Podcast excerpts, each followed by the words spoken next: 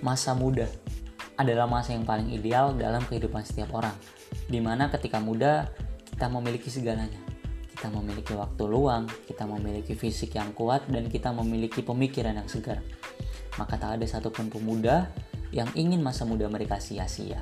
Dan setiap pemuda pasti ingin berhasil di masa mudanya. Tapi ada satu kendala nih.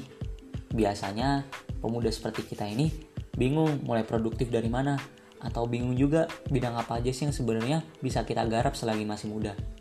Nah, maka dari itu gue hadir di sini dengan podcast Segarkan Mudamu yang mana gue akan sharing dan gue akan mengundang narasumber-narasumber keren untuk berbagi inspirasi dan semoga dengan itu kita bisa menjadi pemuda yang berdaya dan penuh karya.